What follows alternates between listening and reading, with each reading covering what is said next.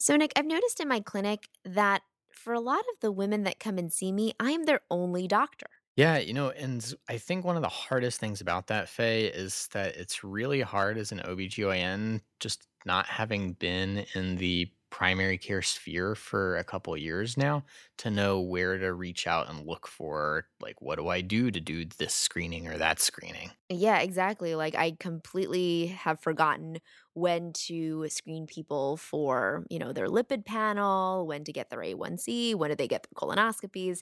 But the good thing is, this is all there on the OBG project. If you head on over to the OBG Project's website, they have a special tab entitled Primary Care that actually has a lot of updates regarding things like treating type 2 diabetes, screening for things like abdominal aortic aneurysm and colonoscopy, lipid therapies, all the stuff that was really, really useful to you once upon a time and you probably forgot, but maybe you need once again.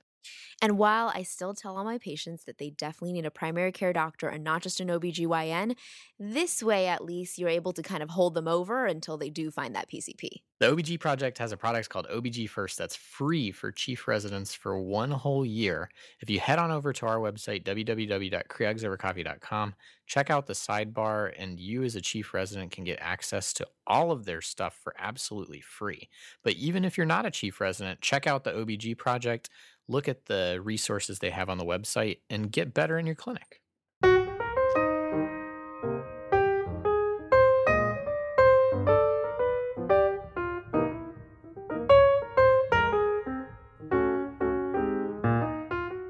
All right, guys, welcome back. This is Faye, This is Nick. and this is Creogs over coffee.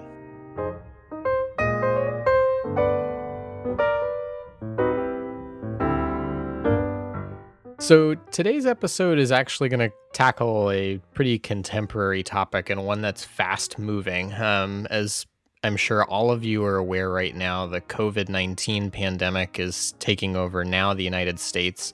Um, and there's probably a lot of questions out there about you know, not just your patients, but also for us in general about how do we manage COVID 19? What's the problem with it in pregnancy?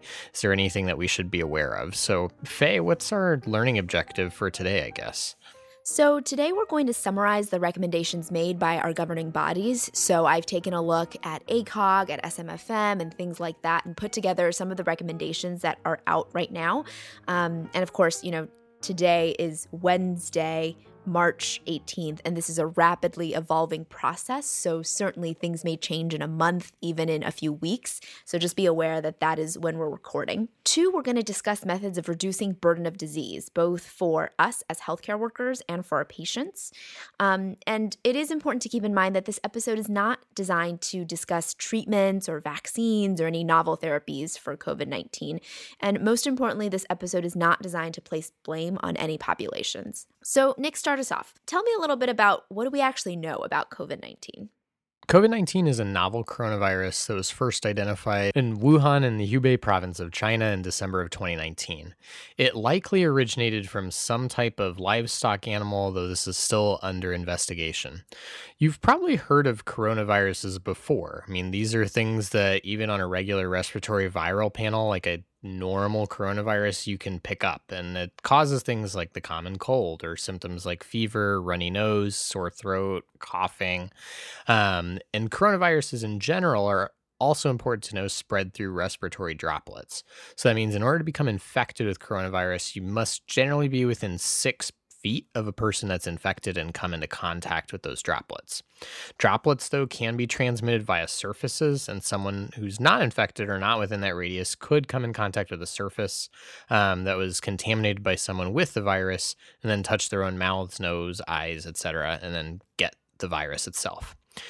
With COVID 19, symptoms usually appear 2 to 14 days after the exposure and can be mild disease, things as simple as cough and runny nose, as we described before. Um, but significantly, this disease seems to cause more significant sickness in terms of fever and even difficulty breathing and pneumonias. Faye, you know, we've had other stuff in the past. It seems like these other pandemics and things or epidemics of respiratory diseases. Why do we care so much about COVID 19? Yeah, absolutely. So, you know, Nick, you mentioned that coronavirus, um, certain types of coronavirus can cause the common cold. But in the last few years, we've actually had a lot of scary types of coronavirus. I mean, you must remember SARS in 2003 oh, yeah, and yeah. MERS and things uh-huh. like that. So, just to kind of summarize some of those infections so, SARS, which stood for Severe Acute Respiratory Syndrome Outbreak in 2003, this disease infected about 8,000 people um, and killed just under 800 people. And so, the mortality rate from that was about 10%, which is quite high. And then, if you recall back in um, the early 2000 teens, so 2012, 2015, and then even 2018, there was MERS or the Middle East Respiratory Syndrome outbreak. Altogether, killed about 850 people and had a 34.5% mortality rate. So coronavirus can be pretty scary. COVID 19 um, has already caused over 7,000 deaths out of over 180,000 confirmed cases. So it's already caused more deaths than SARS and MERS combined. Um, and it has, right now, we think about a 3 to 4% mortality rate if we are looking at those numbers. So, while COVID 19 seems to be less deadly than the other viruses, like I said, it's already killed way more people and it's spreading much more quickly than SARS and MERS. And in the US itself, uh, as of the time of recording this podcast, um, there have been 7,038 cases and 97 deaths, which is a mortality rate of just under 2%. And we will be posting some of the CDC. Uh, images that show the new cases and deaths uh, from COVID 19. The other things that we want to know is that about 15% of people who catch the disease will have some form of severe illness that requires hospitalization, and 5% of these cases are critical, meaning that these people need to be in the ICU, they may need to be intubated.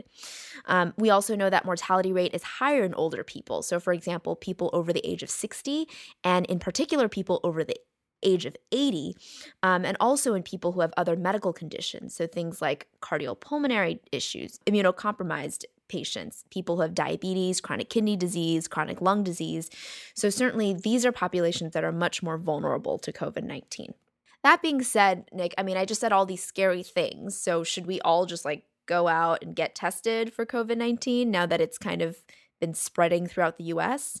I mean, the way that you make it sound in terms of disease, I would maybe say, yes, we should all go get tested, but that's not the way it works, really. Obviously, testing needs to be used on a resource perspective as well as an accuracy perspective to ensure that folks who are getting tested are definitely rule ins for positives and are not false positives, so to speak.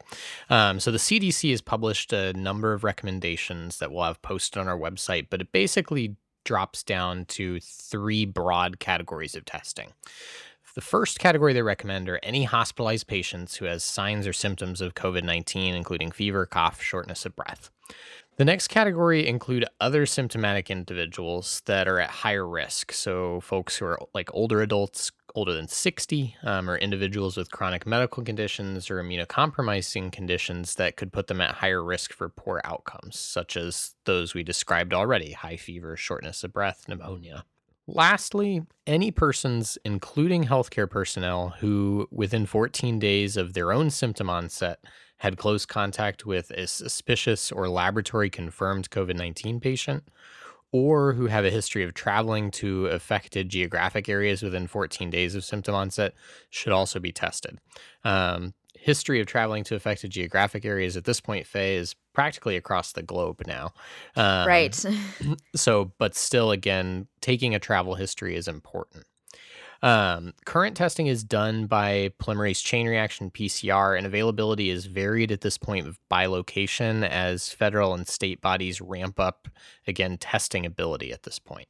Now, Faye, I think one of the unique things as obstetrician gynecologists and sort of this initial access to care point that we occupy is that folks can be coming into our office and either asking about COVID 19 in pregnancy or potentially will see someone with COVID 19 in pregnancy. What should we know about that particular special situation? Yeah, so I actually pretty much just lifted this entire portion of our talk from the SMFM statement um, that came out on the 11th of March. Um, and we'll also post a link so that everyone can have access to that as well. Basically we don't know a ton because this is a new process and it's ongoing and developing. And certainly you know um, more information will probably be had a year two years from now when we have that long-term follow-up of patients who have been pregnant with covid-19 um, but we'll kind of run through some of the uh, some of the things that the statement has talked about. Like i said um, there is limited information from published scientific reports about the susceptibility of pregnant women and the severity of their infection. However, knowing that pregnant women do uh, happen to get more sick um, with other things like SARS, MERS, and even flu, it may be reasonable to predict that pregnant women may be at greater risk for severe illness, morbidity, or mortality compared to the general population. Um, there was one study of nine women that was just published in the Lancet on the 7th of March. That nine women who uh, were studied who had uh, COVID 19, none of them developed severe pneumonia or died, and all of their babies survived, and all the babies tested negative for COVID 19. They also found that there was no evidence of COVID 19 in the breast milk. Um, and they also said that if there is temporary separation, women can still express and pump and give breast milk to the infants, though, of course, they should practice proper hand hygiene. Um, so, with that being in mind, Nick, what about information about like miscarriage and like congenital malformations or preterm birth? Um, what does SMFM have to say about that?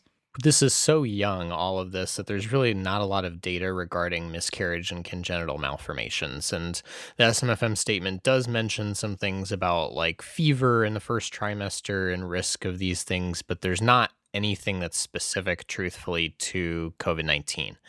From the SARS epidemic, data are reassuring. So, this suggests overall that there's not an increased risk of fetal loss or congenital anomalies, um, but we don't really know about COVID 19 specifically.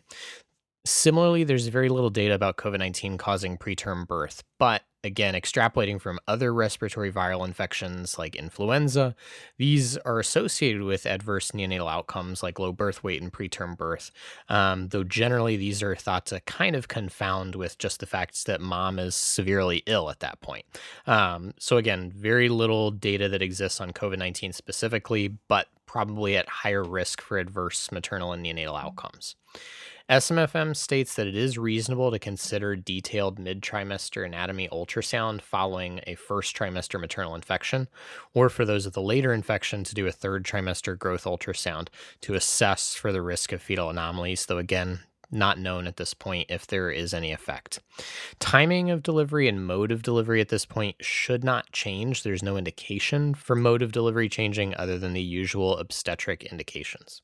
All right, Faye. So I guess now that we've gotten through this, I need some like real recommendations for myself. Like, yeah. I went to Whole Foods and Stop and Shop and all the other places the other day, and I literally could not find toilet paper. Like, where am I going to get that, or do I need to be going to get that? well, I mean, I would say generally, yes, Nick, you probably need toilet paper in your life, but probably not like a whole pallet full. Um, but I think our European um, friends have it right, which is they all have bidets installed in their house. So maybe that would just solve the whole problem of like the toilet paper crisis at this time. um, so, first recommendation maybe think about getting a bidet, guys. But all kidding aside, there will be some changes to our daily lives. So, first of all, the Surgeon General, ACOG, and almost all the subspecialty governing bodies have endorsed uh, a statement canceling elective surgeries for the time being. Um, and ACOG has said that this does not mean delaying surgeries that will negatively affect patient health and safety, such as procedures relating to pregnancy. Certainly don't delay the, you know, life-saving ectopic pregnancy procedures that you need to do. But elective surgeries, so things like, you know, potentially doing your hysterectomy for um, for abnormal uterine bleeding, if the bleeding is well controlled with other types of medications, maybe that can wait. So that's number one. The second one is very obvious for us as healthcare providers, and that's just to practice good hand hygiene. Wash your hands, don't touch your face if you don't have to, and if you're symptomatic, quarantine yourself for 14 days. Um, you should get tested if you fall into the above categories that we talked about. And depending on where you live, there's going to be different laws and recommendations being enacted. So follow your local and state office, um, whether it's via the news on TV or Facebook or Twitter, to see what the latest updates are and of course, limit your travel. In Rhode Island, for example, all bars and restaurants are currently closed for two weeks, and um, our governor has banned gatherings of greater than 25 people um, for the next two weeks, and she will be reassessing uh, after that to see if um, these bans need to be loosened or even uh, or even tightened some more. So, what about people coming into the hospital with suspected or confirmed COVID 19, Nick? Well, how should we be treating those patients? So, again, this disease is spread at least by respiratory droplets. So, you should notify your infection control personnel, and the patient should be moved to a single person room with door closed with droplet precautions in place. So, again, gowns, masks, etc., as you usually would. Infants who are born to mothers with COVID 19 infection or suspected COVID 19 infection should also be isolated per an infection control protocol at your hospital, which is likely very similar to existing droplet precautions that you have. Limiting visitors to patients, if at all possible, is also important. We know that this can be a challenge, particularly in a labor environment where you want to have multiple support people during labor and delivery and in the initial postpartum period. But again, limiting the number of visitors or limiting to just one or two folks who can be with the patient will be helpful in terms of reducing the number of potential exposures. And as Nick and I have probably said over and over, this is an evolving process. It's a new thing that we certainly don't know very much about yet. But there are scientists and researchers out there who are trying to collect data and to learn more about this pandemic every day. Um, someone from our community from from a, a, maternal fetal medicine specialist, um, Dr. Yalda Afshar from UCLA, is actually uh, starting a registry of positive cases in pregnancy with de-identified data. So if you do happen to have a case of COVID nineteen in pregnancy and want to share that information with them, you can email her. Her email is yafshar, which is spelled Y A F S H A R at mednet, spelled M E D N E T www.ucla.edu. All right, guys, thanks for listening. Stay healthy and stay safe out there. Once again, this is Nick. This is Faye. And this has been Creogs Over Coffee.